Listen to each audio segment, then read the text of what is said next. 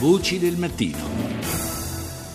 Bernardo Bertolucci, il grande regista, e Keanu Reeves eh, erano insieme all'inizio degli anni 90 sul set di Piccolo Buddha e di nuovo saranno uno accanto all'altro domani a Roma per un'iniziativa destinata a raccogliere fondi per il Nepal devastato dal recente terremoto. All'Auditorium Parco della Musica infatti è in programma una proiezione speciale del film che fu girato proprio nelle valli nepalesi e in quei templi che in parte, in gran parte, sono stati cancellati dal sisma.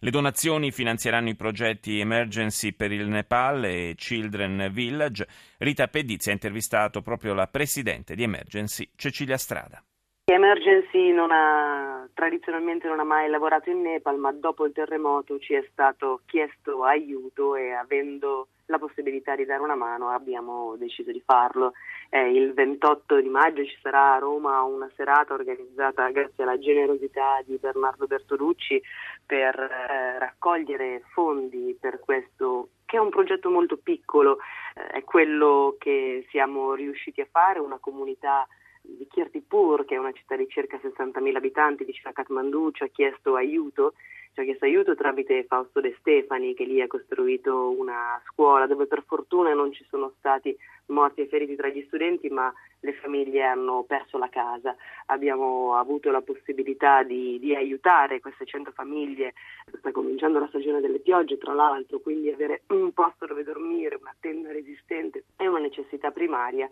e quindi abbiamo deciso, potendo farlo, di dare immediatamente una mano mandando giù 100 tende per 100 famiglie per poter consentire loro di avere un posto all'asciutto dove dormire e cominciare a, a, ricostruire la propria vita in un contesto, in un momento molto molto difficile per il Nepal. Secondo l'UNICEF, ad un mese dal primo dei due terremoti, circa 70.000 bambini sono a rischio malnutrizione. Dopo la catastrofe arrivano tutte le, le figlie della catastrofe, che sono la malnutrizione, che sono la miseria, che sono la mancanza di acqua potabile, con tutte le, le malattie che questo questo comporta. E poi ci sono, ahimè, altri, altri fenomeni drammatici. Non è la prima volta che si sente parlare dopo una catastrofe di bambini scomparsi, di orfani che scompaiono nel nulla, che vengono, si sospetta a volte forse rapiti per essere venduti. Per cui al di là della, dell'assistenza immediata ai feriti, in caso di, una, in caso di catastrofe c'è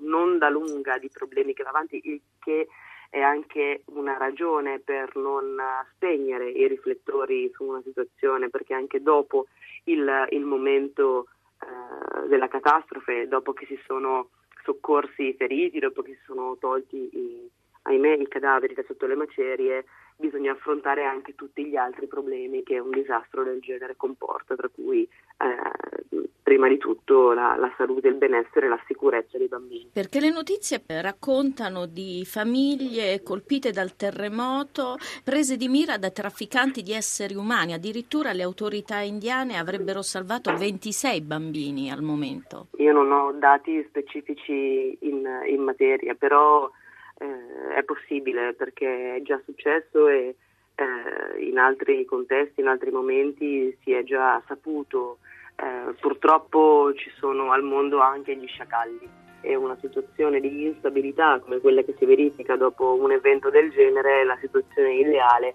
affinché gli sciacalli eh, facciano gli sciacalli.